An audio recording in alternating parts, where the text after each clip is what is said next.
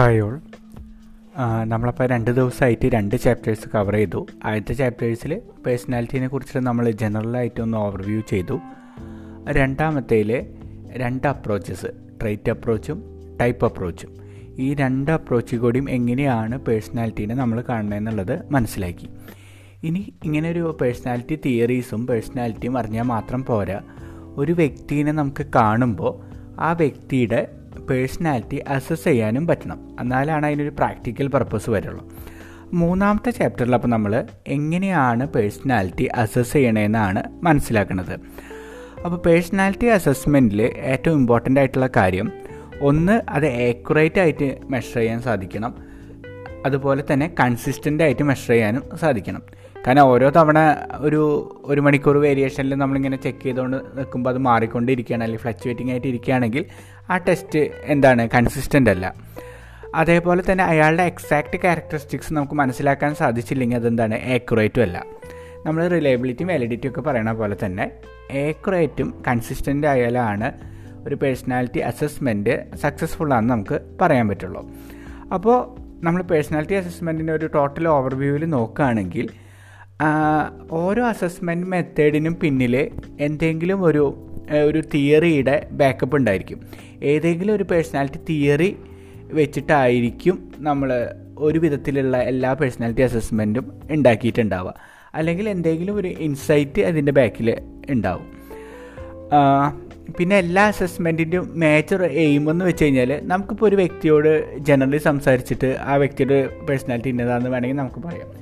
ഇയാൾ അരഗൻ്റാണ്, ഇയാൾ വളരെ പീസ്ഫുള്ളാണ്, അങ്ങനെ പല രീതിയിൽ നമുക്ക് അയാളുടെ പേഴ്സണാലിറ്റിനെ പറയാൻ പറ്റും. പക്ഷെ അവിടെയൊക്കെ എന്താണ്, നമ്മുടെ ഒരു ബയസ് കടന്നു വരുന്നുണ്ട്, പല തരത്തിലുള്ള കോഗ്നിറ്റീവ് ബയസസൊക്കെ കടന്നു വരുന്നുണ്ട്. അപ്പോൾ ഒരു പേഴ്സണാലിറ്റി അസസ്മെൻറ്റിൻ്റെ മേജർ പർപ്പസ് എന്ന് പറഞ്ഞു കഴിഞ്ഞാൽ ഈ ബയസസിനൊക്കെ മാക്സിമം ഒഴിവാക്കി കുറച്ചും കൂടിയും ഒരു ഒബ്ജക്റ്റീവായിട്ടുള്ള റിലയബിളായിട്ടുള്ളൊരു മെത്തേഡ് തരാമെന്നുള്ളതാണ്. പിന്നെ എന്തായാലും ഒരു പേഴ്സണാലിറ്റി ചിലപ്പോൾ നമുക്ക് ഏത് മെത്തേഡ് യൂസ് ചെയ്യുകയാണെങ്കിലും ഒരു 100% ആക്യുറസി ഒന്നും കിട്ടിയെന്ന് വരില്ല. പക്ഷേ ഓൾമോസ്റ്റ് അയാളുടെ ഒരു എസ്റ്റിമേഷൻ, പേഴ്സണാലിറ്റിയുടെ എസ്റ്റിമേഷൻ നമുക്ക് കിട്ടാൻ സാധിക്കണം. പിന്നെ ഇത് മെയിനായിട്ട് നമ്മൾ 2 കാര്യങ്ങൾക്കാണ് യൂസ് ചെയ്യാറ്. ഒന്ന് ക്ലിനിക്കൽ ഡയഗ്നോസിസിനും, രണ്ടാമത് നമ്മൾ ഈ ജോബ് വൈസ് ആൾക്കാരെ ചൂസ് ചെയ്യാനും. ഈ 2 കാര്യങ്ങൾക്കാണ് ഇപ്പോൾ ഏറ്റവും കൂടുതൽ ഈ പേഴ്സണാലിറ്റി അസസ്മെൻറ്റ് യൂസ് ചെയ്യണത്. പിന്നെ ഏത് പർപ്പസിനാണ്, ഇപ്പം ഞാൻ നേരത്തെ പറഞ്ഞല്ലോ, ഒന്നീ ക്ലിനിക്കൽ ഡയഗ്നോസിസിനാവാം, അല്ലെങ്കിൽ ഈ പറഞ്ഞ മാതിരി കരിയർ വൈസ് ആവാം. അപ്പോൾ ആ ഇതിനനുസരിച്ചിട്ട് യൂസ് ചെയ്യണ ഓരോ മെത്തേഡ്സിൻ്റെ, അതായത് ആ ടെസ്റ്റിൻ്റെ ഒരു ഫോം സ്ട്രക്ചറൊക്കെ പല രീതിയിൽ മാറാം. ഇതാണ് പേഴ്സണാലിറ്റി അസസ്മെൻറ്റിൻ്റെ ഒരു ഓവർവ്യൂ. ഇനി അതിന് നമ്മൾ 3 മെത്തേഡ്സാണ് മെയിനായിട്ട് യൂസ് ചെയ്യണത്. ഒന്ന് സബ്ജക്റ്റീവായിട്ടുള്ള മെത്തേഡ്. സബ്ജക്റ്റീവ് എന്ന് പറയുമ്പോൾ ആ ടെസ്റ്റ് നടത്തണത് ഒന്നെങ്കിൽ ഇൻ്റർവ്യൂ ചെയ്യണ ആൾ, അല്ലെങ്കിൽ ടെസ്റ്റ് നടത്തുന്ന ആൾ, അസസർ എന്നൊക്കെ പറയാം നമുക്ക്, ആ വ്യക്തിയുടെ സബ്ജക്റ്റിവിറ്റി, അല്ലെങ്കിൽ ആ ടെസ്റ്റ് എഴുതണ ആൾ, ആ വ്യക്തിയുടെ സബ്ജക്റ്റിവിറ്റി. ഈ 2 കാര്യങ്ങളും ഇൻവോൾവ് ആവാനുള്ള ചാൻസ് ഉണ്ട്. അപ്പോൾ അതാണ് സബ്ജക്റ്റീവ് മെത്തേഡ്. അപ്പോൾ അതിൽ മെയിനായിട്ട് നമുക്ക് ഇൻ്റർവ്യൂ മെത്തേഡ്, പിന്നെ അതുപോലെ തന്നെ സെൽഫ് റിപ്പോർട്ട് മെത്തേഡ്, ഇത് 2ആണ് വരുന്നത്. ഇനി അടുത്തത് വരുന്നതാണ് ഒബ്ജക്റ്റീവ് മെത്തേഡ് എന്ന് പറയുന്നത്. അതായത് വളരെ സിസ്റ്റമാറ്റിക് ആയിട്ടുള്ളൊരു ഫോർമാറ്റ് ഉണ്ടാക്കിയിട്ട് പറയണ മെത്തേഡ്സ്, അതായത് വളരെ സയൻറ്റിഫിക്കലി വാലിഡ് ആയിട്ടുള്ള കുറേ ക്വസ്റ്റ്യനേഴ്സും കാര്യങ്ങളും വെച്ചിട്ട് സ്റ്റാൻഡേർഡൈസ്ഡ് ആയിട്ടുള്ള അനലൈസ് ചെയ്യാനുള്ള മെത്തേഡ്സും വെച്ചിട്ട് അനലൈസ് ചെയ്യണതിനാണ് ഒബ്ജക്റ്റീവ് മെത്തേഡ്സ് എന്ന് പറയുന്നത്. അതാണ് നമ്മുടെ 16PF ടെസ്റ്റ്, MMPI, അങ്ങനെയുള്ള പല ടെസ്റ്റുകളൊക്കെ ഉണ്ടല്ലോ, അതൊക്കെ ഇങ്ങനത്തെ ഒബ്ജക്റ്റീവ് മെത്തേഡ്സാണ്. ഇനി പ്രൊജക്റ്റീവ് മെത്തേഡ്സ് എന്ന് പറഞ്ഞിട്ടുണ്ട്. പ്രൊജക്റ്റീവ് മെത്തേഡ്സ് എന്ന് പറഞ്ഞു കഴിഞ്ഞാൽ നമ്മൾ നമ്മുടെ ഇന്നറായിട്ടുള്ള ഫീലിംഗ് എന്തെങ്കിലും ഒരു മീഡിയത്തിലേക്ക് പ്രൊജക്റ്റ് ചെയ്തിട്ട് അതിനെ നമ്മൾ അസസ് ചെയ്യണ വ്യക്തി അനലൈസ് ചെയ്തെടുക്കുക. നമുക്ക് ഡീറ്റെയിൽ ആയിട്ട് നോക്കാം അത്. അപ്പോൾ ഈ 3 മെത്തേഡ്സാണുള്ളത്. സബ്ജക്റ്റീവായിട്ടുള്ള മെത്തേഡ് എന്ന് പറഞ്ഞാൽ ഇൻ്റർവ്യൂ ചെയ്യുക, അല്ലെങ്കിൽ അയാൾ പറയുക അയാളുടെ പേഴ്സണാലിറ്റി ഇങ്ങനെയാണെന്നുള്ളത്, അത് സബ്ജക്റ്റീവ് മെത്തേഡ്. ഒബ്ജക്റ്റീവ് മെത്തേഡ് എന്ന് വെച്ചാൽ സയൻറ്റിഫിക് ടൂൾസ്, അങ്ങനെയുള്ള ക്വസ്റ്റ്യനേഴ്സ് വെച്ചിട്ട് അസസ് ചെയ്യണതിനെ ഒബ്ജക്റ്റീവ് മെത്തേഡ്സ് എന്ന് പറയും. പ്രൊജക്റ്റീവ് മെത്തേഡ്സ് എന്ന് പറഞ്ഞു കഴിഞ്ഞാൽ ഏത് വ്യക്തിയാണോ നമ്മൾ അനലൈസ് ചെയ്യണത് ആ വ്യക്തിക്ക് അയാളുടെ അൺകോൺഷ്യസ് ആയിട്ടുള്ള ഫീലിങ്സ് പ്രൊജക്റ്റ് ചെയ്യാനുള്ള എന്തെങ്കിലും ഒരു മീഡിയം നമ്മൾ ഒരുക്കി കൊടുത്തിട്ട് അതിനെ അസസ് ചെയ്യുക. അപ്പോൾ ഇത്രയാണ് നമുക്ക് മെയിനായിട്ട് ഉള്ളത്. ഇനി ഏതൊക്കെയാണ് ഈ മെത്തേഡ്സ് എന്നുള്ളത് നമുക്ക് നോക്കാം. അപ്പോൾ ഫസ്റ്റത്തെ ഞാൻ പറഞ്ഞു, സബ്ജക്റ്റീവ് മെത്തേഡ്സിൽ നമ്മൾ കോമൺ ആയിട്ട് യൂസ് ചെയ്യുന്ന മെത്തേഡാണ് ഇൻ്റർവ്യൂ മെത്തേഡ്. ഇൻ്റർവ്യൂ മെത്തേഡ് നമുക്കറിയാലോ, അതായത് ഒരു വ്യക്തിനെ അടുത്ത് നമ്മൾ പോയിട്ട് ആ വ്യക്തിയോട് കുറേ ക്വസ്റ്റ്യൻസ് ചോദിച്ചിട്ട് ആ വ്യക്തിയുടെ പേഴ്സണാലിറ്റി എന്താണെന്ന് നമ്മൾ മനസ്സിലാക്കുകയാണ് ചെയ്യണത്. അപ്പോൾ അതിന് രണ്ട് മെത്തേഡ് ഉപയോഗിക്കാം, സ്ട്രക്ചേർഡും അൺസ്ട്രക്ചേർഡും ആയിട്ടുള്ള മെത്തേഡ് ഉപയോഗിക്കാം. സ്ട്രക്ചേർഡ് എന്ന് പറഞ്ഞു കഴിഞ്ഞാൽ അയാളുടെ ഇന്ന പേഴ്സണാലിറ്റി ട്രെയ്റ്റാണ് എനിക്ക് അറിയേണ്ടത്, അപ്പോൾ അതിന് സഹായകരമായിട്ടുള്ള ക്വസ്റ്റ്യൻസൊക്കെ നമ്മൾ ലിസ്റ്റ് ഔട്ട് ചെയ്തിട്ട് ഓരോ ക്വസ്റ്റ്യൻ ചോദിക്കും, അതിൻ്റെ ആൻസർ നമ്മൾ നോട്ട് ഡൗൺ ചെയ്യും, അടുത്ത ക്വസ്റ്റ്യൻ ചോദിക്കും, അതിൻ്റെ ആൻസർ നോട്ട് ഡൗൺ ചെയ്യും. അങ്ങനെ ഒരു സ്റ്റാൻഡർഡൈസ്ഡ് ആയിട്ടുള്ള സിസ്റ്റമാറ്റിക് ആയിട്ടുള്ള ഫോർമാറ്റിൽ ക്വസ്റ്റ്യൻ ആൻസേഴ്സ് ക്വസ്റ്റ്യൻ ചോദിക്കുന്നു ആൻസർ കിട്ടും ചെയ്തിട്ട് നമ്മൾ അസസ് ചെയ്യണതിനെയാണ് സ്ട്രക്ചേർഡ് മെത്തേഡ് എന്ന് പറയുന്നത്. അൺസ്ട്രക്ചേർഡ് മെത്തേഡ് എന്ന് പറഞ്ഞു കഴിഞ്ഞാൽ നമ്മൾ വളരെ ഫ്രീ ആയിട്ട് ഒരാളോട് ഒരു ക്വസ്റ്റ്യൻ ചോദിക്കും, അയാൾ പറയണ ആൻസറിൽ നിന്നാവും നമ്മൾ ചിലപ്പോൾ അടുത്ത ക്വസ്റ്റ്യൻസ് ചോദിക്കുക. അതപ്പോൾ ആ ഒരു കോൺവെർസേഷൻ സ്റ്റൈൽ അനുസരിച്ചിട്ടാണ് ആ ഇൻ്റർവ്യൂ മെത്തേഡ് പ്രോഗ്രസ് ചെയ്യുക. അപ്പോൾ അതിനെയാണ് നമ്മൾ അൺസ്ട്രക്ചേർഡ് മെത്തേഡ് എന്ന് പറയുന്നത്. ഇപ്പോൾ നമ്മൾ ഹാപ്പിനെസ് പ്രോജക്റ്റ് ഒക്കെ കണ്ടിട്ടില്ലേ ധന്യവർമ്മയുടെ, അത് അൺസ്ട്രക്ചേർഡ് ആയിട്ടുള്ളൊരു പ്രൊസീജിയറാണ്. അവിടെ പ്രത്യേകിച്ചൊരു ക്വസ്റ്റ്യൻസ് ഉണ്ടാക്കി വെക്കണമെന്നില്ല, ചോദിക്കണതിനനുസരിച്ചിട്ട് കിട്ടുന്ന ആൻസേഴ്സും എല്ലാം കൂടിയിട്ടാണ് ആ ഒരു ഇൻ്റർവ്യൂ പോണത്. പക്ഷെ അവിടെ നമുക്ക് എന്താ വെച്ച് കഴിഞ്ഞാൽ ആ ആൻസേഴ്സിൽ കൂടെ ഏകദേശം ആ വ്യക്തിയുടെ ഒരു ക്യാരക്ടർ, അയാളുടെ ഐഡിയൽസ്, അയാളുടെ പാഷൻ, അങ്ങനത്തെ കുറേ കാര്യങ്ങൾ നമുക്ക് മനസ്സിലാക്കാൻ പറ്റും. അയാളൊരു ബേസിക് ട്രെയ്റ്റ് നമുക്ക് മനസ്സിലാക്കിയെടുക്കാൻ പറ്റും. അപ്പോൾ ഇതാണ് ഇൻ്റർവ്യൂ മെത്തേഡ് എന്ന് പറയുന്നത്. അപ്പോൾ ഇതിൻ്റെ ലിമിറ്റേഷനും ഇതൊക്കെയാണ്. എന്താ വെച്ചാൽ ഇത് സബ്ജക്റ്റീവാണ്, ഇൻ്റർവ്യൂ ചെയ്യണ ആളാണ് എന്താ പറയുക, അയാളുടെ ഇന്നർ ഫീലിങ്സ് കാര്യങ്ങളൊക്കെ ചിലപ്പോൾ അതിൽ കടന്നു വരാനുള്ള ചാൻസസ് ഉണ്ട്. അപ്പോൾ സബ്ജക്റ്റീവ് ആയതുകൊണ്ട് എന്താണ്, ബയസസ് കടന്നു വരാനുള്ള ചാൻസസ് വളരെ കൂടുതലാണ്. അതേപോലെ തന്നെ നമ്മൾ മുമ്പ് പഠിച്ചിട്ടുണ്ടല്ലോ ഹാലോ എഫക്റ്റ്, ആ വ്യക്തിയുടെ ഒരു പേഴ്സണൽ ഓറേനെ ഡിപ്പെൻഡ് ചെയ്തിട്ട് നമുക്ക് അയാളെ പേഴ്സണാലിറ്റിയൊക്കെ മിസ്ജഡ്ജ് ചെയ്യാനുള്ള ചാൻസസ് കൂടുതലാണ്. അപ്പോൾ അതുകൊണ്ട് എന്താണ്, ഇതിൻ്റെ വാലിഡിറ്റി കുറവാണ്. പിന്നെ എപ്പോഴും ഇൻ്റർവ്യൂവിൽ ഇവർ സത്യം തന്നെ പറയണമെന്നില്ല. അപ്പോൾ അങ്ങനത്തെ സിറ്റുവേഷൻസിൽ എന്താണ്, നമുക്ക് ഫോൾസ് ഇൻഫോർമേഷൻസ് കിട്ടാനുള്ള ചാൻസസ് ഉണ്ട്. അപ്പോൾ ഇത്രയൊക്കെയാണ് interview method. Self report method എന്ന് പറഞ്ഞു കഴിഞ്ഞാലും ഏകദേശം ഇത് തന്നെ. ആ വ്യക്തിയുടെ പേഴ്സണാലിറ്റിനെ കുറിച്ചിട്ട് ഇപ്പോൾ നമ്മളൊരു കൗൺസിലറിൻ്റെ അടുത്ത് പോകുമ്പോൾ നമ്മൾ നമ്മുടെ കാര്യങ്ങളൊക്കെ പറയൂല്ലോ, അത് സെൽഫ് റിപ്പോർട്ട് മെത്തേഡാണ്. അവിടെ നമ്മൾ ഫ്രീ ആയിട്ട് നമ്മുടെ കാര്യങ്ങളെല്ലാം ഒക്കെ പറഞ്ഞുകൊണ്ടിരിക്കുന്നു. ഇപ്പോൾ നമ്മൾ സൈക്കോ അനാലിസിസിലൊക്കെ അതാണ് ചെയ്യണത്, ഫ്രീ ആയിട്ട് നമ്മുടെ എല്ലാ കാര്യങ്ങളും ഇങ്ങനെ കണ്ടിന്യൂസ്ലി പറഞ്ഞുകൊണ്ടിരിക്കുന്നു. അപ്പോൾ അതിനെ ബേസ് ചെയ്തിട്ടാണ് കൗൺസിലർ എന്താണ് ഈ വ്യക്തിയുടെ പേഴ്സണാലിറ്റി, എന്താണ് അതിൻ്റെ പേഴ്സണാലിറ്റി ഇഷ്യൂസ്, കാര്യങ്ങളൊക്കെ മനസ്സിലാക്കിയെടുക്കുന്നത്. അപ്പോൾ നമ്മുടെ സബ്ജക്റ്റീവ് മെത്തേഡ് കഴിഞ്ഞു. ഇനി നമുക്കടുത്തതാണ് പ്രൊജക്റ്റീവ് മെത്തേഡ്. അപ്പോൾ പ്രൊജക്റ്റീവ് മെത്തേഡ് എന്ന് പറഞ്ഞു കഴിഞ്ഞാൽ പറഞ്ഞല്ലോ, നമ്മളിപ്പോൾ ഇങ്ങനത്തെ ഒരു ഇൻ്റർവ്യൂ മെത്തേഡാണെന്ന് വിചാരിക്കുക. അപ്പോൾ ഇൻ്റർവ്യൂ മെത്തേഡിൽ ഒരിക്കലും നമ്മുടെ മോശമായിട്ടുള്ളൊരു സൈഡ് പറയാൻ നമ്മൾ അധികം പ്രിഫർ ചെയ്യില്ല. മോശമായിട്ട് സൈഡ് അല്ലെങ്കിൽ നമ്മുടെ അൺകോൺഷ്യസ് ആയിട്ട് ഇങ്ങനെ കിടക്കുന്ന കുറേ എലമെൻറ്റ്സ് ഉണ്ടാവും, നമ്മൾ പുറത്തേക്ക് അങ്ങോട്ട് റിവീൽ ചെയ്യാത്ത.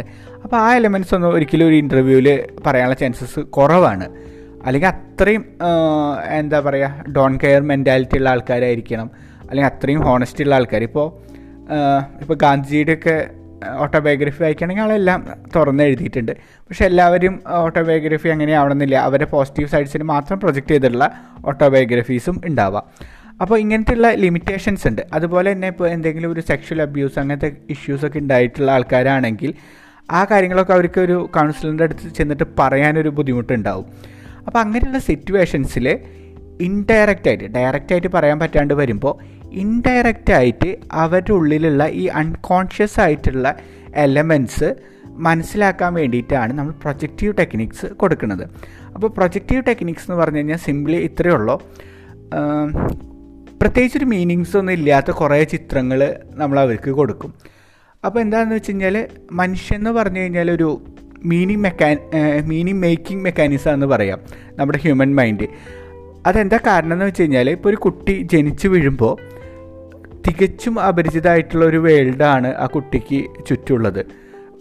ശരിക്കും പറഞ്ഞു കഴിഞ്ഞാൽ ബർത്ത് എന്ന് പറഞ്ഞാൽ ഭയങ്കര ട്രോമാറ്റിക് ആയിട്ടുള്ളൊരു എക്സ്പീരിയൻസ് ആണെന്നാണ് പറയണത്. കാരണം ഒന്ന് ആലോചിച്ച് നോക്കൂ, ഇതുവരെ വളരെ കംഫർട്ടബിളായിട്ടുള്ളൊരു അമ്മയുടെ ഗർഭപാത്രത്തിൽ കിടന്നതിന് ശേഷം പെട്ടെന്ന് ഒരു വേൾഡിലേക്ക് വരുമ്പോൾ കുറേ സൗണ്ട് വരുന്നു, കുറേ സെൻസേഷൻസ് വരുന്നു.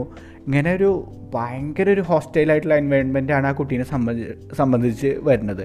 പിന്നെ പതുക്കെ പതുക്കെ ഓരോ കാര്യത്തിനും നമ്മളൊരു മീനിങ് കൊടുത്തിട്ടാണ് നമ്മൾ നമ്മുടേതായ ഒരു സെക്യൂറായിട്ടുള്ള ഒരു എൻവയോൺമെൻറ്റ് ഉണ്ടാക്കിയെടുക്കുന്നത്. അപ്പോൾ ഈ ഒരു ടെൻഡൻസി നമുക്ക് എപ്പോഴും ഉണ്ട് നമ്മുടെ ഉള്ളിൽ. എന്തൊരു കാര്യം കണ്ടു കഴിഞ്ഞാലും ഇതിൻ്റെ കാരണം ഇതാവും, അല്ലെങ്കിൽ ഇത് ഇന്നതുകൊണ്ടാണ് സംഭവിച്ചതെന്നുള്ളൊരു മീനിങ് ഉണ്ടാക്കാനുള്ള ടെൻഡൻസി മനുഷ്യനെപ്പോഴും ഉണ്ട്. അപ്പോൾ ഇതേ മെക്കാനിസം തന്നെയാണ് ഈ റൊസാർക്കിൽ, അതായത് റൊസാർക്ക് പോലെയുള്ള പ്രൊജക്റ്റീവ് മെത്തേഡ്സിൽ യൂസ് ചെയ്യണത്. അപ്പോൾ അതിലെന്താ വെച്ച് കഴിഞ്ഞാൽ നമുക്ക് പ്രത്യേകിച്ചൊരു മീനിങ് ഒന്നും ഇല്ലാത്ത ഒരു ചിത്രങ്ങൾ കൊടുക്കുമ്പോൾ നമ്മുടെ ഉള്ളിലുള്ള അൺകോൺഷ്യസ് എലമെൻറ്റ്സ് അനുസരിച്ചിട്ട് നമ്മൾ അതിനൊരു മീനിങ് കൊടുക്കും. അതായത് കുറച്ചിങ്ങനെ ഒരു, ഇപ്പോൾ നമ്മൾ മോഡേൺ ആർട്ടൊക്കെ കണ്ടിട്ടില്ലേ, നമുക്ക് പെട്ടെന്ന് കണ്ടു കഴിഞ്ഞ് കഴിഞ്ഞാൽ ഒന്നും ചിലപ്പോൾ കത്തിയെന്ന് വരില്ല. പക്ഷെ ഓരോ വ്യക്തിയും അവരുടെ ഇന്നറായിട്ടുള്ള അൺകോൺഷ്യസ് ആയിട്ടുള്ള എലമെൻറ്റ്സ് വെച്ചിട്ടാണ് അതിന് ഓരോ മീനിങ്സ് കൊടുക്കുന്നത്. ശരിക്കും അതുതന്നെയാണ് ഈ പ്രൊജക്റ്റീവ് ടെക്നിക്സിൽ ചെയ്യണത്. അപ്പോൾ ശരിക്കും ട്രെയിൻഡ് ആയിട്ടുള്ളൊരു എന്താ പറയുക, അസസ് ചെയ്യണ ഒരു വ്യക്തിയാണ് സൈക്കോളജിസ്റ്റൊക്കെ ആണെങ്കിൽ ആ വ്യക്തിക്ക് ഈ പറയണ എലമെൻറ്റ്സ് വെച്ചിട്ട് ഈ വ്യക്തിയുടെ ഉള്ളിലുള്ള, അതായത് നമ്മൾ ആരെയാണോ അസസ് ചെയ്യണത് ആ വ്യക്തിയുടെ ഉള്ളിലുള്ള അൺകോൺഷ്യസ് എലമെൻറ്റ്സ് കൃത്യമായിട്ട് മനസ്സിലാക്കിയെടുക്കാൻ പറ്റും. ഇപ്പോൾ ഒരു പടം കൊടുത്തിട്ട് ഇപ്പോൾ ഒരു സെക്ഷൽ അബ്യൂസൊക്കെയുള്ള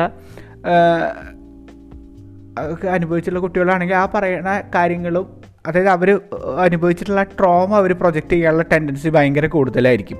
അപ്പോൾ അവർ ബ്ലഡ് കാണുന്ന പോലെ പറയും, അല്ലെങ്കിൽ ഒരു വ്യക്തിനെ കുത്തണ പോലെ തോന്നി എന്നൊക്കെ പറയും.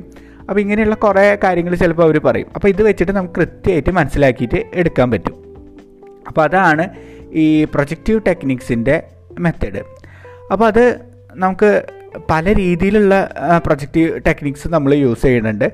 ഒന്ന് അസോസിയേറ്റീവ് മെത്തേഡ്സ് എന്ന് പറയും. അസോസിയേറ്റീവ് മെത്തേഡ്സ് എന്ന് പറഞ്ഞു കഴിഞ്ഞാൽ നമ്മളിപ്പോൾ ഒരു വേർഡ് പറയണു. ഞാനിപ്പോൾ മദർ എന്ന് പറഞ്ഞു. ഇത് പറയുമ്പോൾ നിങ്ങൾക്ക് പെട്ടെന്ന് മനസ്സിൽ വന്ന വേർഡ് എഴുതാൻ പറയും. ഞാനൊരു വേർഡ് പറയണു, വളരെ ചെറിയ സെക്കൻഡാണ് കേട്ടോ, അധികം നേരം ചിന്തിച്ച് കഴിഞ്ഞാൽ എപ്പോഴും നമ്മൾ കോൺഷ്യസ് മൈൻഡ് ഇൻവോൾവ് ആവും. അപ്പോൾ എന്താ വെച്ചാൽ അതിന് സമയം കൊടുക്കാണ്ട് ഞാൻ പറയണതും നിങ്ങളുടെ മനസ്സിൽ വരുന്നൊരു വാക്ക് പറയാൻ പറയും. ഫ്രോയിഡൊക്കെ യൂസ് ചെയ്തിരുന്ന ഫ്രീ അസോസിയേഷൻ മെത്തേഡൊക്കെ ഇങ്ങനെയാണ്. മദർ എന്ന് പറയും, ഞാൻ എഴുതിപ്പോൾ ഒരു 5 വാക്ക് മദർ എന്ന് പറഞ്ഞു എഴുതാൻ പറഞ്ഞു. ഫാദർ, അതിൻ്റെ വാക്ക് എഴുതാം. ഗ്രാൻഡ് ഫാദർ, ബോസ്, ഇങ്ങനെ പറഞ്ഞ് ഒരു വേർഡ് പറയണോ അതിൻ്റെ എഴുതണം. അപ്പോൾ ചിലപ്പോൾ എന്താ വെച്ച് കഴിഞ്ഞാൽ മദർ എന്ന് പറയുമ്പോൾ എന്താണ്, ഒരു പ്രാവിനെയാവും നമ്മൾ പെട്ടെന്ന്, ഒരു വെളുത്ത പ്രാവ്. ഇനിയിപ്പോൾ എന്താ വെച്ച് കഴിഞ്ഞാൽ ബോസ് എന്ന് പറയുമ്പോൾ ചിലപ്പോൾ ടൈഗർ എന്നാവും. അപ്പോൾ ഇതൊക്കെ കണക്റ്റഡാണ്. ചിലപ്പോൾ അവരെ കുറിച്ചിട്ട് നമ്മുടെ ഉള്ളിലുള്ളൊരു ഇന്നർ ഫീലിംഗ് അല്ലെങ്കിൽ ഇന്നർ ഇമേജ് എന്ന് പറഞ്ഞാൽ ചിലപ്പോൾ ഇങ്ങനത്തെ ഏതെങ്കിലും മൃഗങ്ങളാവുക. കാരണം ആ ഒരു ട്രെയ്റ്റ്സ് ആണ് നമ്മൾ ചിലപ്പോൾ അവരെ, കാരണം ഒരു ടൈഗർ എന്നൊക്കെ കാണുമ്പോൾ ഒരു അറ്റാക്കിങ് മെൻറ്റാലിറ്റിയാണ് ചിലപ്പോൾ ബോസിന് ഉണ്ടാവുക. ഇപ്പോൾ മദർ എന്ന് പറഞ്ഞു കഴിഞ്ഞാൽ പ്രാവ് എന്ന് പറയുമ്പോൾ എന്ന് വെച്ചാൽ വളരെ പീസ്ഫുള്ളായിട്ടുള്ളൊരു ക്യാരക്ടറാവാം. ഇങ്ങനെ ആ പറയണ വേർഡ്സിൽ നിന്ന് നമുക്ക് അവരെന്താണ് ആ വ്യക്തിയായിട്ട് അസോസിയേറ്റ് ചെയ്തിട്ടുള്ള ഫീലിങ്സ് എന്ന് നമുക്ക് മനസ്സിലാക്കാൻ പറ്റും. ഇതാണ് പ്രൊജക്റ്റീവ് ടെക്നിക്സിലെ അസോസിയേറ്റീവ് മെത്തേഡ്സ് എന്ന് പറയണത്. അടുത്തതാണ് കംപ്ലീഷൻ ടെക്നിക്സ്. കംപ്ലീഷൻ ടെക്നിക്സ് എന്ന് പറഞ്ഞു കഴിഞ്ഞാൽ നമ്മളൊരു സെൻറ്റൻസ് കൊടുക്കും, എന്നിട്ട് അത് കംപ്ലീറ്റ് ചെയ്യാൻ പറയും. അല്ലെങ്കിൽ ഒരു സ്റ്റോറിയുടെ ഒരു പാർട്ട് കൊടുക്കും, എന്നിട്ട് അത് കംപ്ലീറ്റ് ചെയ്യാൻ പറയും. അപ്പോൾ ഇങ്ങനെ ജസ്റ്റ് എന്തെങ്കിലുമൊക്കെ കൊടുത്തിട്ട് അതിനെ കംപ്ലീറ്റ് ചെയ്യിപ്പിക്കുന്ന മെത്തേഡ്സാണ് ഈ കംപ്ലീഷൻ ടെക്നിക്സ് എന്ന് പറയുന്നത്. അതിനെ കുറേ ടെസ്റ്റുകളുണ്ട് അങ്ങനത്തെ. സാക്സിൻ്റെ സെൻറ്റൻസ് കംപ്ലീഷൻ ടെസ്റ്റുകളുണ്ട്, മെഡ്ലൈൻ തോമസിൻ്റെ കംപ്ലീഷൻ സ്റ്റോറീസ് ടെസ്റ്റുകളുണ്ട്. അപ്പോൾ സെൻറ്റൻസ് കംപ്ലീഷൻ എന്ന് പറഞ്ഞു കഴിഞ്ഞാൽ ഇപ്പോൾ ഞാനൊരു ഷോപ്പിലേക്ക് പോയി, ഞാൻ ഫസ്റ്റ് പോണ, അല്ലെങ്കിൽ ഞാനൊരു സൂപ്പർ മാർക്കറ്റിലേക്ക് പോയി, ഞാൻ ഫസ്റ്റ് പോകുന്ന കൗണ്ടർ ഇതായിരിക്കും. അല്ലെങ്കിൽ എനിക്ക് ദാഹം വന്നു, ഞാൻ കുടിക്കാൻ പ്രിഫർ ചെയ്യണത് ഇതായിരിക്കും. അപ്പോൾ എന്താണെന്നുള്ള സംഭവം നമ്മളത് കംപ്ലീറ്റ് ചെയ്യണം. അതാണ് സെൻറ്റൻസ് കംപ്ലീഷൻ ടെസ്റ്റ് എന്ന് പറഞ്ഞു കഴിഞ്ഞാൽ. ഇനി സ്റ്റോറി കംപ്ലീഷൻ എന്ന് പറഞ്ഞു കഴിഞ്ഞാൽ നമ്മൾ ഏതെങ്കിലും സ്റ്റോറിയുടെ ഒരു തുടക്കം കൊടുക്കും, എന്നിട്ട് അത് കംപ്ലീറ്റ് ചെയ്യാൻ പറയും. അതായത് ഇപ്പോൾ നിങ്ങൾ ജോലി കഴിഞ്ഞ് വരുമ്പോൾ ഒരു വ്യക്തി നിങ്ങളുടെ വീടിൻ്റെ ബാക്കിൽ കൂടെ ഇറങ്ങി ഓടുന്നത് കണ്ടു, ഇത്രേ പറയുള്ളൂ. ബാക്കി കാര്യങ്ങൾ സ്റ്റോറി നമ്മൾ കംപ്ലീറ്റ് ചെയ്യണം. അപ്പോൾ അവിടെ എന്താ നമ്മൾ ചെയ്യുക, ചിലപ്പോൾ ചില വ്യക്തികൾ എന്താ വെച്ച് കഴിഞ്ഞാൽ വൈഫിൻ്റെ എക്സ്ട്രാ മാരിറ്റൽ റിലേഷൻഷിപ്പ് എന്നാക്കും. ചിലരെന്താ വെച്ച് കഴിഞ്ഞാൽ അതൊരു കള്ളനാന്ന് പറയും. അപ്പോൾ ഇതൊക്കെ എന്താ വെച്ച് കഴിഞ്ഞാൽ അയാളുടെ ഉള്ളിൽ കിടക്കുന്ന ചില സംശയങ്ങൾ, ചില എലമെൻറ്റ്സ്, ഇതൊക്കെ വെച്ചിട്ടായിരിക്കും ആ വ്യക്തി അത് കംപ്ലീറ്റ് ചെയ്യുക. അപ്പോൾ അങ്ങനെ നമുക്കത് കാര്യങ്ങൾ നമുക്ക് മനസ്സിലാക്കാൻ പറ്റും. ഇതാണ് കംപ്ലീഷൻ ടെക്നിക്സ് എന്ന് പറയുന്നത്. ഇനി അടുത്തതാണ് കൺസ്ട്രക്റ്റീവ് ടെക്നിക്സ്. കൺസ്ട്രക്റ്റീവ് ടെക്നിക്സ് എന്ന് പറഞ്ഞു കഴിഞ്ഞാൽ ഇതേപോലെ തന്നെ എന്തെങ്കിലും ഒരു പിക്ചർ കാര്യങ്ങളൊക്കെ ആവും നമുക്ക് കാണിച്ചു തരിക. എന്നിട്ട് അതിനെ ബേസ് ചെയ്തിട്ട് ഒരു സ്റ്റോറി പറയും. ഇപ്പോൾ ഒരു സിംഗിൾ പിക്ചർ വെച്ചിട്ട് കാണിച്ചു തന്നിട്ട് അതിനെക്കുറിച്ചിട്ടൊരു സ്റ്റോറി പറയാൻ പറഞ്ഞു എന്ന് വിചാരിക്കുക. അതാണ് പിക്ചർ റെസ്പോൺസ് ടെസ്റ്റ് എന്ന് പറയുന്നത്. ഇനി ഇതിൻ്റെ തന്നെ കുറച്ചും കൂടിയും ഡീറ്റെയിൽ ആയിട്ടുള്ള ഫോമാണ് തിമാറ്റിക് അപ്രസെപ്ഷൻ ടെസ്റ്റ് എന്ന് പറയുന്നത്. TAT എന്നൊക്കെ നമ്മൾ വിളിക്കുന്ന ടെസ്റ്റ്. അത് ഡിഫൻസിലൊക്കെ ഏറ്റവും കൂടുതൽ യൂസ് ചെയ്യണ ഒരു മെത്തഡോളജിയാണ് തിമാറ്റിക് അപ്രസെപ്ഷൻ ടെസ്റ്റ്. പിന്നെ വളരെ അക്യുറേറ്റ് ആയിട്ട് ഒരു വ്യക്തിയുടെ എല്ലാ ട്രേറ്റ്സും മനസ്സിലാക്കാൻ നമുക്ക് യൂസ് ചെയ്യാവുന്നൊരു ടെസ്റ്റും കൂടിയാണ്. അതാണെങ്കിൽ ഒരു സെറ്റ് ഓഫ് കാർഡ്സ് ഉണ്ടായിരിക്കും. അതെന്തെങ്കിലും ഇപ്പോൾ മിലിറ്ററിക്ക് ഡിഫൻസ് അതിലേക്കൊക്കെയാണ് ആൾക്കാർ എടുക്കണതെന്ന് വെച്ച് കഴിഞ്ഞാൽ അവർക്ക് പ്രീഡോമിനൻ്റ് ആയിട്ടുള്ള ട്രേറ്റ്സ് മനസ്സിലാക്കാൻ ഉള്ള ഒരു തീം കൊടുത്തിട്ടുള്ള സെറ്റ് ഓഫ് കാർഡ്സ് ആയിരിക്കും അവർക്ക് കൊടുക്കുക. എന്നിട്ട് ഈ കാർഡ്സിനെ ബേസ് ചെയ്തിട്ട് നിങ്ങളൊരു സ്റ്റോറി എഴുതാനാണ് പറയുക. അപ്പോൾ അങ്ങനെ ഒരു കൺസ്ട്രക്ഷൻ ഉണ്ടാക്കുമ്പോഴും ഇതേപോലെ തന്നെ നമ്മുടെ ഉള്ളിലത്തെ ഈ എലമെൻസൊക്കെ ഇൻവോൾവ് ചെയ്തിട്ടായിരിക്കും നമ്മൾ അതിനെ ചുറ്റിപ്പറ്റിയിട്ടുള്ളൊരു സ്റ്റോറി ഉണ്ടാക്കിയെടുക്കുക. അപ്പോൾ അതിനെയാണ് കൺസ്ട്രക്റ്റീവ് ടെക്നിക്സ് എന്ന് പറയുക. അപ്പോൾ നമ്മളിതുവരെ അസോസിയേറ്റീവ് ടെസ്റ്റ് പറഞ്ഞു. കംപ്ലീഷൻ അസോസിയേറ്റ് എന്ന് പറഞ്ഞു കഴിഞ്ഞാൽ നമ്മളൊരു വേർഡ് പറയണു, അതായിട്ട് അസോസിയേറ്റ് ചെയ്യണ അടുത്ത വേർഡ് പറയണു, ഇങ്ങനെ പറയുന്നതാണ് അസോസിയേറ്റീവ് ടെസ്റ്റ്. കംപ്ലീഷൻ എന്ന് പറഞ്ഞു കഴിഞ്ഞാൽ എന്താണ്, നമ്മളൊരു സെൻറ്റൻസ് കംപ്ലീറ്റ് ചെയ്യുക അല്ലെങ്കിൽ സ്റ്റോറി കംപ്ലീറ്റ് ചെയ്യുക. അങ്ങനെ നമ്മൾ ആ വ്യക്തിയെ കുറിച്ച് മനസ്സിലാക്കുന്നതാണ് കംപ്ലീഷൻ ടെസ്റ്റ്. കൺസ്ട്രക്റ്റീവ് ടെക്നിക്സ് എന്ന് പറഞ്ഞു കഴിഞ്ഞാൽ നമുക്കൊരു സെറ്റ് ഓഫ് കാർഡ്സ് ഒരു സംഭവങ്ങളൊക്കെ തന്നിട്ട് അതിൽ നിന്ന് നമ്മളൊരു ഡീറ്റെയിൽ ആയിട്ടുള്ളൊരു സ്റ്റോറി കൺസ്ട്രക്റ്റ് ചെയ്തിട്ട് പറയുക. അല്ലെങ്കിൽ ഒരു കുറച്ചൊരു ഇത് തന്നിട്ട് ഒരു ഡ്രോയിങ് നമുക്ക് കംപ്ലീറ്റ് ചെയ്യാൻ പറയാം. ഇങ്ങനെ പല രീതിയിൽ നമ്മൾ കൺസ്ട്രക്റ്റീവ് എബിലിറ്റീസ് യൂസ് ചെയ്യുന്നതാണ് കൺസ്ട്രക്റ്റീവ് ടെക്നിക്സ് എന്ന് പറയുന്നത്. ഇനി അടുത്തതാണ് എക്സ്പ്രസീവ് ടെക്നിക്സ് എന്ന് പറയുന്നത്. എക്സ്പ്രസീവ് ടെക്നിക്സ് എന്ന് പറഞ്ഞു കഴിഞ്ഞാൽ നമുക്ക് എക്സ്പ്രസ് ചെയ്യാനുള്ള ഒരു എൻവയോൺമെൻറ്റ് ഒരുക്കി തരിക ചെയ്യുക. അത് ചിലപ്പോൾ റോൾ പ്ലേയിങ് ആവാം. ഇപ്പോൾ രണ്ട് വ്യക്തികൾ, അപ്പോൾ ഒരു വ്യക്തി ഒരു രീതിയിൽ നമ്മളോട് ബിഹേവ് ചെയ്യും. അപ്പോൾ ഇന്ന വ്യക്തിയാണ്, ഇപ്പോൾ ഞാൻ ഒരു കുട്ടിയുടെ അച്ഛനാണെന്ന് സങ്കല്പിച്ചുകൊണ്ട് എന്നോട് റോൾ പ്ലേ ചെയ്യാൻ പറയും, ഒരു ടീച്ചറായിട്ട് സംസാരിക്കുന്നത്. അപ്പോൾ അങ്ങനെ റോൾ പ്ലേ ചെയ്തിട്ട് നമ്മുടെ ബിഹേവിയർ മാനറിസൊക്കെ മനസ്സിലാക്കുന്നതാണ് റോൾ പ്ലേയിങ് മെത്തേഡ്സ്. അടുത്തതാണ് തേർഡ് പേഴ്സൺ ടെക്നിക്സ്. അതായത് ഒരു ഒരു വെർബൽ അല്ലെങ്കിൽ വിഷ്വലായിട്ടുള്ളൊരു സിറ്റുവേഷൻ നമ്മുടെ മുമ്പിൽ കൊണ്ടുവരും.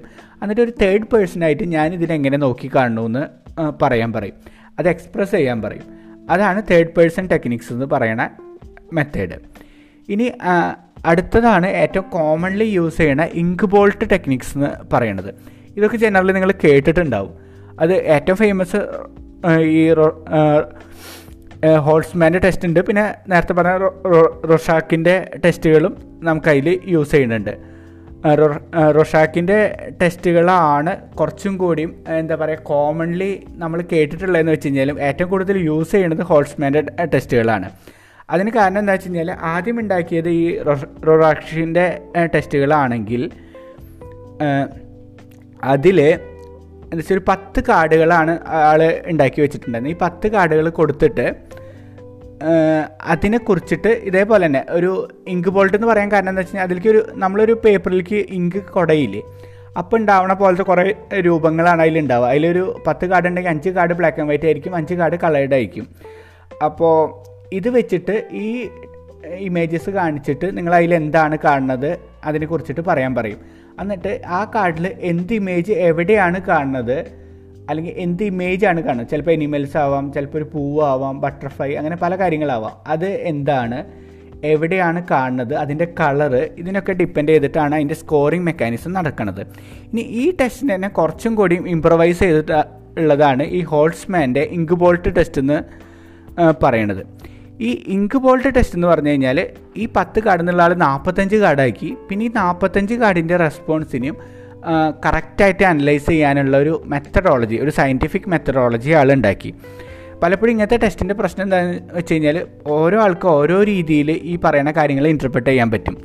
അപ്പോൾ അതിന് കുറച്ചും കൂടി ഒന്ന് സിസ്റ്റമാറ്റൈസ് ചെയ്തതാണ് ഹോൾസ്മാൻ്റെ ടെസ്റ്റ്. അപ്പോൾ കൂടുതലിപ്പോൾ യൂസ് ചെയ്യണതും വളരെ വാലിഡും റിലയബിളായിട്ടുള്ളൊരു ടെസ്റ്റ് ഈ ഹോൾസ്മാൻ്റെ ഇങ്ക് ബോൾട്ട് ടെസ്റ്റാണ്. അപ്പോൾ ഇത് മെയിനായിട്ട് എന്താ വെച്ചാൽ സ്കീസോഫ്രീനിയ അല്ലെങ്കിൽ പേഴ്സണാലിറ്റി ഡിസോർഡേഴ്സ്, ട്രോമ, ഡിപ്രഷൻ കാര്യങ്ങളൊക്കെ മനസ്സിലാക്കാനാണ് ഇത് യൂസ് ചെയ്യണത്. അപ്പോൾ ഇതിൻ്റെ ലിമിറ്റേഷൻസും ഇതൊക്കെയാണ്. അതായത് ഇത്രയും പറഞ്ഞ ടെസ്റ്റുകളുടെ മെയിൻ ലിമിറ്റേഷൻസ് എന്ന് പറഞ്ഞു കഴിഞ്ഞാൽ ഒന്ന് ഞാൻ പറഞ്ഞല്ലോ, ഇതൊക്കെ അവർ പറയുന്ന റെസ്പോൺസിനെ അനലൈസ് ചെയ്യാൻ ശരിക്കും പറഞ്ഞാൽ ഒരു ക്വാണ്ടിറ്റേറ്റീവ് അനാലിസിസ് മെത്തേഡൊന്നും ഇല്ല നമുക്ക്. നമ്മളെന്താ വെച്ചാൽ എത്രയൊക്കെ പറഞ്ഞു കഴിഞ്ഞാലും നമ്മളൊരു സബ്ജക്റ്റീവ് എക്സ്പീരിയൻസ് അവിടെ കിടന്ന് വരുന്നുണ്ട്. പിന്നെന്താ വെച്ചാൽ വളരെ പ്രൊഫഷണലി ട്രെയിൻഡ് ആയിട്ടുള്ള ആൾക്കാരുണ്ടാവണം. കാരണം ഇതിൻ്റെ ട്രെയിനിങ് ഒക്കെ എങ്ങനെയാണെന്ന് വെച്ച് കഴിഞ്ഞാൽ ഇങ്ങനെ ഓരോ ടെസ്റ്റുകൾ ഇങ്ങനെ നമ്മളെക്കൊണ്ട് ചെയ്യിപ്പിച്ച് ഒരു വ്യക്തിനെ നമ്മൾ അസസ് ചെയ്യണതും നമ്മുടെ ട്രെയിനർ അസസ് ചെയ്യണതും ഏകദേശം ഒരു 90% സിമിലർ ആകുമ്പോൾ മാത്രമാണ് നമ്മൾ ആ ട്രെയിനിങ്ങിൽ സക്സസ് ആയി എന്ന് പറയാൻ പറ്റുള്ളൂ. അപ്പോൾ അത് കിട്ടണ വരെ നമ്മളിങ്ങനെ കണ്ടിന്യൂസ്ലി അതിൻ്റെ മെത്തേഡ്സും കാര്യങ്ങളൊക്കെ പറഞ്ഞിട്ട് ഇങ്ങനെ ട്രെയിൻ ചെയ്തുകൊണ്ടിരിക്കും. പിന്നെ എന്താ വെച്ചാൽ അതിന് അങ്ങനെ ഒരു കൺസിസ്റ്റൻറ്റും ടെസ്റ്റബിളായിട്ടുള്ള തിയറീസൊക്കെ ബാക്കപ്പ് ചെയ്യാനുണ്ടെന്ന് നമുക്ക് ഈ പ്രൊജക്റ്റ് ടെസ്റ്റുകൾക്കൊന്നും പറയാൻ പറ്റില്ല. കാരണം കൂടുതലും ഇപ്പോഴും ഈ ഫ്രോയിഡിൻ്റെ തിയറി ബേസ്ഡൊക്കെ ആയിട്ടാണ് ഈ പ്രൊജക്റ്റീവ് ടെക്നിക്സ് നിൽക്കുന്നത്. പിന്നെ ഇത് വളരെ ടൈം കൺസ്യൂമിങ് ആവും ചിലപ്പോൾ അതിൻ്റെ മീനിങ്സ് കാര്യങ്ങളൊക്കെ കണ്ടെത്തുക എന്നുള്ളത്, അങ്ങനത്തെ ഒരു പ്രശ്നമുണ്ട്. പിന്നെ എങ്ങനെ ഇത് ഇൻറ്റർപ്രറ്റ് ചെയ്യണു എന്നുള്ളത് ഭയങ്കര എഫക്റ്റ് ചെയ്യണ ഒരു ഫാക്ടറാണ്. പിന്നെ നേരത്തെ പറഞ്ഞ പോലെ സ്റ്റാൻഡേർഡ് ആയിട്ടുള്ളൊരു ഗ്രേഡിങ് സ്കെയിൽസ് ഒന്നുമില്ല നമുക്ക് ക്വാണ്ടിറ്റേറ്റീവ് ടെസ്റ്റുകളെ പോലെ. പിന്നെ നേരത്തെ പോലെ ബയസസ് ഇൻവോൾവ് ആവാനുള്ള ചാൻസസ് ഉണ്ട്. പിന്നെ ഇപ്പോൾ എക്സാമിനറുടെ ഒരു ഫിസിക്കൽ ക്യാരക്ടറിസ്റ്റിക്സും അയാൾ എങ്ങനെ റെസ്പോണ്ട് ചെയ്യണമെന്നുള്ളതും ചിലപ്പോൾ നമ്മൾ ഈ പ്രൊജക്റ്റ് ചെയ്യുമ്പോൾ അതിലേക്ക് കടന്നു വരാനുള്ള ചാൻസ് ഉണ്ട്. ഫ്രോയിഡൊക്കെ പറയണത് ഈ കൗൺസിലർ അല്ലെങ്കിൽ അസസ് ചെയ്യുന്ന വ്യക്തി ഒരു മിറർ പോലെ ആയിരിക്കണം എന്നാണ്. ഒരിക്കലും അയാളുടെ ഒന്നും അങ്ങോട്ട് കൊടുക്കാൻ പാടില്ല. നമ്മുടെ മുമ്പിലിരിക്കുന്ന ആൾ ജസ്റ്റ് പ്രൊജക്റ്റ് ചെയ്യാനുള്ള ഒരു ഉപാധിയായി നിൽക്കാനേ പാടുള്ളൂ. അപ്പോൾ അങ്ങനത്തെ കാര്യങ്ങൾ അതെത്ര പറഞ്ഞു കഴിഞ്ഞാലും പക്ഷെ നമ്മുടെ കുറേ ഇൻവോൾവ്മെൻറ്റ് അവിടെ വരും. കാരണം ഈ സൈക്കോ അനാലിസിസിലൊക്കെ ഈ ട്രാൻസ്ഫറൻസ് എന്ന് പറഞ്ഞൊരു സംഭവം ഫ്രോയിഡ് എപ്പോഴും എടുത്ത് പറയുന്നുണ്ട്. കാരണം ഇപ്പോൾ ഇങ്ങനെ പറഞ്ഞ് അതായത് നമ്മൾ ഫ്രീ അസോസിയേഷനിൽ കൂടെ കടന്നു പോകുമ്പോൾ വളരെ ഡീപ്പായിട്ടുള്ള ഒരു ആപ്പോ ലാസ്റ്റൊക്കെ ആകുമ്പോഴേക്കും കൗൺസിലറായിട്ട് ഡെവലപ്പ് ചെയ്യാനുള്ള ചാൻസസ് ഉണ്ട്. അപ്പോൾ അങ്ങനത്തെയൊക്കെ ഇഷ്യൂസ് ഇതിലേക്ക് കടന്നു വരും. പിന്നെ ഇതാണ് റിലയബിലിറ്റിയും വാലിഡിറ്റിയും പ്രശ്നങ്ങളാണ്. അങ്ങനത്തെയൊക്കെയുള്ള ഇഷ്യൂസാണ് മെയിനായിട്ട് പ്രൊജക്റ്റീവ് ടെസ്റ്റുകളിലെ ലിമിറ്റേഷൻസ് ആയിട്ട് പറയണത്. ഇനി അടുത്തത് ബിഹേവിയറൽ അസസ്മെൻ്റാണ്. ബിഹേവിയറൽ അസസ്മെൻ്റൊക്കെ നമ്മൾ കൂടുതലും എന്താ വെച്ചാൽ കുട്ടികളിലൊക്കെ ബിഹേവിയർ ഇഷ്യൂസ് മനസ്സിലാക്കാൻ വേണ്ടിയിട്ട് യൂസ് ചെയ്യുക ബിഹേവിയറൽ അസസ്മെൻ്റാണ്. അതേപോലെ അഡൾട്ട്സ് ആയാലും നമുക്കത് യൂസ് ചെയ്യാം. ഇപ്പം ഞാനൊക്കെ കോളേജിൽ പഠിക്കുമ്പോൾ ഇതുപോലെ ഒരു സോഫ്റ്റ് സ്കിൽ ട്രെയിനിങ് സെഷൻ ഉണ്ടായിരുന്നു. അപ്പോൾ അതിലെന്താ വെച്ചാൽ മെയിനായിട്ട് ഗെയിംസാണ് അവർ യൂസ് ചെയ്തിട്ടുള്ളത്. കാരണം ഗെയിംസിൽ നമുക്ക് ഈ കോൺഷ്യസ് ഇൻവോൾവ്മെൻറ്റ് വളരെ കുറവാണ്. കോൺഷ്യസ് ഇൻവോൾവ്മെൻറ്റ് കുറവാണെന്ന് വെച്ച് കഴിഞ്ഞാൽ ഡിഫെൻസ് മെക്കാനിസംസ് കുറവാണ് ഈഗോയുടെ. എന്താ വെച്ചാൽ നമ്മൾ ഭയങ്കര ഒരു തുടക്കത്തെ ഒരു ടൈം കഴിഞ്ഞ് പിന്നെ നമ്മൾ അതിലേക്ക് മെർജ് ചെയ്തിട്ട് പിന്നെ നമ്മൾ കൂടുതലും നമ്മുടെ എന്താ പറയുക പേഴ്സണാലിറ്റി കീപ്പ് ചെയ്യാനോ അങ്ങനത്തെ കാര്യങ്ങൾക്കൊന്നും കോൺഷ്യസ് ആയിട്ട് വലിയ ഇമ്പോർട്ടൻസ് കൊടുക്കില്ല. നമ്മൾ ആ കളിയിലേക്കാണ് ഫോക്കസ് മൊത്തം കൊടുക്കുക. അപ്പോൾ എന്താ വെച്ചാൽ ജനറലി ആർക്കൊക്കെയാണ് ലീഡർഷിപ്പ്, ആരൊക്കെയാണ് ചീറ്റ് ചെയ്യാനുള്ള ടെൻഡൻസീസ് ഉള്ളത്, ഇതൊക്കെ നമുക്ക് പുറമേ നിന്ന് മാറിയിരുന്ന് ഇങ്ങനെ ഒബ്സർവ് ചെയ്ത് കഴിഞ്ഞാൽ പെട്ടെന്ന് മനസ്സിലാക്കിയെടുക്കാൻ സാധിക്കും. അതാണ് ബിഹേവിയറൽ അസസ്മെൻറ്റ്. അപ്പോൾ എന്താ വെച്ച് കഴിഞ്ഞാൽ ഒന്നെങ്കിൽ നമ്മളങ്ങനെ ഗെയിംസിലേക്ക് വിട്ടിട്ട് ഓരോ വ്യക്തികളെയും നമുക്ക് അവരുടെ ബിഹേവിയർ പാറ്റേൺസ് അനലൈസ് ചെയ്യാം. അല്ലെങ്കിൽ ജനറലി അവരുടെ ഡെയിലി റൂട്ടീൻസ് കാര്യങ്ങൾ കറക്റ്റായിട്ട് നോക്കിയിട്ട് അസസ് ചെയ്യാൻ പറ്റും. അങ്ങനെ പല മെത്തേഡ്സ് ഉണ്ട്. അപ്പോൾ അതിന് അതിൻ്റേതായൊരു റേറ്റിംഗ് സ്കെയിൽസ് ഉണ്ടാവും. ആ റേറ്റിംഗ് സ്കെയിൽസ് വെച്ചിട്ട് നമ്മൾ ഓരോ ബിഹേവിയറൽ ആസ്പെക്ട്സും എങ്ങനെയൊക്കെയാണ് എന്നുള്ള ന്യൂമറിക്കൽ റേറ്റിംഗ്സ് കൊടുക്കും. പിന്നെ സർട്ടൺ ബിഹേവിയേഴ്സ് എത്രത്തോളം തവണ അവർ ആ ഒരു ടൈം ഡ്യൂറേഷനിൽ റിപ്പീറ്റ് ചെയ്യണോ എന്നുള്ള ഫ്രീക്വൻസി കൗണ്ട്സ് ഉണ്ട്. അതൊക്കെ നമ്മൾ ബിഹേവിയറൽ അസസ്മെൻറ്റിൽ യൂസ് ചെയ്യും. ഇനി അതിൻ്റെ ഒരു ലിമിറ്റേഷൻ എന്ന് പറഞ്ഞു കഴിഞ്ഞാൽ നേരത്തെ പറഞ്ഞ ബയസാണ്. ഈ അസസ് ചെയ്യണ ആളുടെ കാര്യങ്ങളൊക്കെ കടന്നു വരാനുള്ള ചാൻസസ് ഉണ്ട്. പിന്നെ ഇപ്പോൾ ഒരു ഗെയിമിന് ഒരു കളിക്കാൻ വിടാന്ന് വെച്ച് കഴിഞ്ഞാൽ ആ എക്സ്റ്റേണൽ എൻവയോൺമെൻറ്റിൽ നമുക്ക് വലിയ ഇടപെടാനോ ലിമിറ്റ് ചെയ്യാനൊക്കെയുള്ള ലിമിറ്റേഷൻസ് ഉണ്ട്. അപ്പോൾ അതുകൊണ്ട് എന്താ വെച്ച് കഴിഞ്ഞാൽ ആ എക്സ്റ്റേണൽ എൻവയോൺമെൻറ്റ് എങ്ങനെ ഇവർ ഇൻഫ്ലുവൻസ് ചെയ്യണമെന്നൊന്നും നമുക്ക് കൺട്രോൾ ചെയ്യാൻ പറ്റില്ല. അത് ഈ ബിഹേവിയറൽ അസസ്മെൻറ്റിൻ്റെ ഒരു പ്രശ്നമാണ്. അടുത്തതാണ് പേഴ്സണാലിറ്റി ഇൻവെൻറ്ററീസ് എന്ന് പറയുന്നത്.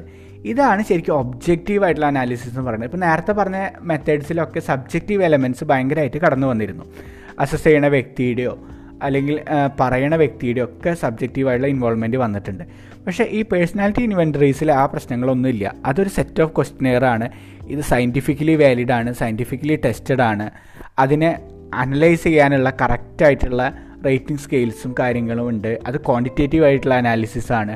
അപ്പോൾ ഇങ്ങനെയൊക്കെ ഉണ്ടായി വരുമ്പോൾ നമുക്ക് എന്താ വെച്ചാൽ നേരത്തെ പറഞ്ഞ ഇഷ്യൂസൊക്കെ ഒഴിവാക്കാൻ പറ്റും. അപ്പോൾ അതിൻ്റെ എക്സാമ്പിൾസാണ് നമ്മൾ കാറ്റിൽസിൻ്റെ 16PF നമ്മൾ ലാബിൽ ചെയ്തിരുന്നു, അത് ഇതിനൊരു എക്സാമ്പിളാണ്. പിന്നെ മയേഴ്സ് ബ്രിക്സ് ടൈപ്പ് എന്ന് പറഞ്ഞിട്ട് നമ്മൾ പലരും ചെയ്ത് നോക്കിയിട്ടുള്ളതാവും, INFJ എന്നൊക്കെ പറഞ്ഞിട്ട് നമ്മൾ റിസൾട്ട് കിട്ടണ MBTI ടെസ്റ്റുകൾ.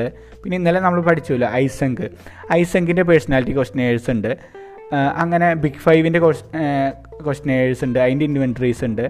പിന്നെ നമുക്ക് ഇതിൽ അവരെടുത്ത് പറയണ മിനിസോട്ട മൾട്ടിഫേസിക് പേഴ്സണാലിറ്റി ഇൻവെൻട്രി എന്ന് പറഞ്ഞിട്ട് MMPI, അതിൻ്റെ സെക്കൻഡ് വെർഷൻ MMPI 2 എന്ന് പറയണ മിനിസോട്ട മൾട്ടിഫേസിക് പേഴ്സണാലിറ്റി ഇൻവെൻട്രി എന്നുള്ള മെത്തേഡ് ഉണ്ട്. അതാണ് മെയിനായിട്ട് ഈ നമ്മുടെ ടെസ്റ്റിൽ അവർ എടുത്ത് പറയണത്. അപ്പോൾ അതിൽ എങ്ങനെയാണെന്ന് വെച്ച് കഴിഞ്ഞാൽ ഒരു 567 സ്റ്റേറ്റ്മെൻ്റ് ഉണ്ട്.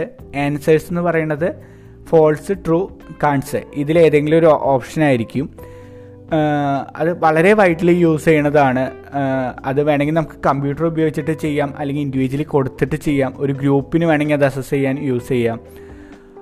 പിന്നെ അതിൽ എന്താ വെച്ച് കഴിഞ്ഞാൽ ഒരു ക്ലിനിക്കൽ സ്കെയിൽസും ഉണ്ട്, വാലിഡിറ്റി സ്കെയിൽസും ഉണ്ട്. 10 ക്ലിനിക്കൽ സ്കെയിൽസും 8 വാലിഡിറ്റി സ്കെയിൽസും ഉണ്ടെന്നാണ് പറയണത്.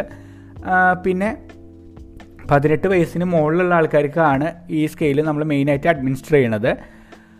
പിന്നെ അത് മെയിനായിട്ട് എന്താ വെച്ചാൽ പേഴ്സണാലിറ്റി ഡിസോർഡേഴ്സ് മനസ്സിലാക്കാനാണ് കേട്ടോ. അതിൻ്റെ പല പല സ്കെയിൽ, അതാണ് മൾട്ടിഫേസിക് എന്ന് പറയുന്നത്. പല പല സ്കെയിൽസ് വെച്ചിട്ട് ഏതൊക്കെ ഡിസോർഡേഴ്സാണ്, അതിൻ്റെ എത്രയൊക്കെ ട്രേറ്റ്സ് ഉണ്ടെന്ന് നമുക്കതിൽ കൃത്യമായിട്ട് മനസ്സിലാക്കാം.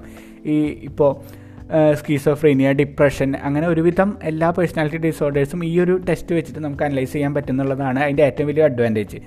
അതുകൊണ്ട് നമുക്ക് അങ്ങനെ ഒരു പേഴ്സണാലിറ്റി ഡിസോർഡേഴ്സൊക്കെ തോന്നിക്കഴിഞ്ഞ് കഴിഞ്ഞാൽ നമുക്ക് ഈ ടെസ്റ്റ് കൊടുത്തിട്ട് ചെയ്യാം. പക്ഷേ ഇതിൻ്റെ ലിമിറ്റേഷൻ എന്ന് പറഞ്ഞാൽ ഒരു 60-90, കാരണം 567 ക്വസ്റ്റ്യൻസ് ആൻസർ ചെയ്യാമെന്ന് പറയുമ്പോൾ ഈ പറഞ്ഞ മാതിരി വളരെ ടൈം കൺസ്യൂമിംഗ് ആണ്. ഒരു 60-90 മിനിറ്റൊക്കെ എടുക്കും. അപ്പോൾ എന്താ ഒരു പ്രശ്നം വെച്ചാൽ ഇവർ തുടക്കത്തൊക്കെ മര്യാദയ്ക്ക് എഴുതി പോകും, ലാസ്റ്റ് എത്തുമ്പോഴേക്ക് എങ്ങനെയെങ്കിലുമൊക്കെ തീർക്കാമെന്നുള്ളൊരു ടെൻഡൻസിയിലേക്കൊക്കെ പോകും. അപ്പോൾ എന്താ വെച്ചാൽ അത് ചിലപ്പോൾ നമ്മുടെ റിസൾട്ടിനെ ഭയങ്കരമായിട്ട് എഫക്റ്റ് ചെയ്യാനുള്ള ചാൻസസ് ഉണ്ട്. പിന്നെ ചിലത് എന്താ വെച്ച് കഴിഞ്ഞാൽ എൻ്റെ എല്ലാ കാര്യങ്ങളും ഇവർ മനസ്സിലാക്കുമെന്ന് പേടിച്ചിട്ട് നമുക്ക് സോഷ്യലി ആക്സെപ്റ്റബിൾ ആയിട്ടുള്ള ആൻസേഴ്സ് കൊടുക്കാൻ ശ്രമിക്കും. പിന്നെന്താ വെച്ച് കഴിഞ്ഞാൽ ചിലപ്പോൾ റാൻഡമലി ആൾക്കാർ തോന്നിയ പോലെ ആൻസേഴ്സ് കൊടുത്തിട്ട് അങ്ങനെയൊക്കെയുള്ള ഇഷ്യൂസ് ഉണ്ട്. എന്നൊക്കെ ആയാലും കറക്റ്റ് ചെയ്യുകയാണെങ്കിൽ അത് വളരെ സ്റ്റാൻഡേർഡൈസ്ഡ് ആയിട്ടുള്ള ഒരു സംഭവമാണ്. പിന്നെ ഒബ്ജക്റ്റീവാണ്, മറ്റ് ടെസ്റ്റുകളെക്കാട്ടൊക്കെ സുപ്പീരിയറാണ്, അങ്ങനെയുള്ള അഡ്വാൻറ്റേജസൊക്കെ ഉണ്ട്. അപ്പോൾ ഇത്രയാണ് നമുക്ക് പേഴ്സണാലിറ്റി അസസ്മെൻറ്റിൽ നമുക്ക് മനസ്സിലാക്കാനുള്ളത്. മെയിനായിട്ട് എന്താണ് പേഴ്സണാലിറ്റി അസസ്മെൻറ്റ്, അതിന് സബ്ജക്റ്റീവായിട്ടുള്ള 2 മെത്തേഡ്, ഇൻ്റർവ്യൂ, സെൽഫ് റിപ്പോർട്ട് എന്നുള്ളത്, പ്രൊജക്റ്റീവായിട്ടുള്ള മെത്തേഡ്സ്, പിന്നെ ഒബ്ജക്റ്റീവായിട്ടുള്ള മെത്തേഡ്. അപ്പോൾ ഇതോടുകൂടി നമ്മുടെ 3rd ചാപ്റ്റർ കംപ്ലീറ്റായി. Thank U.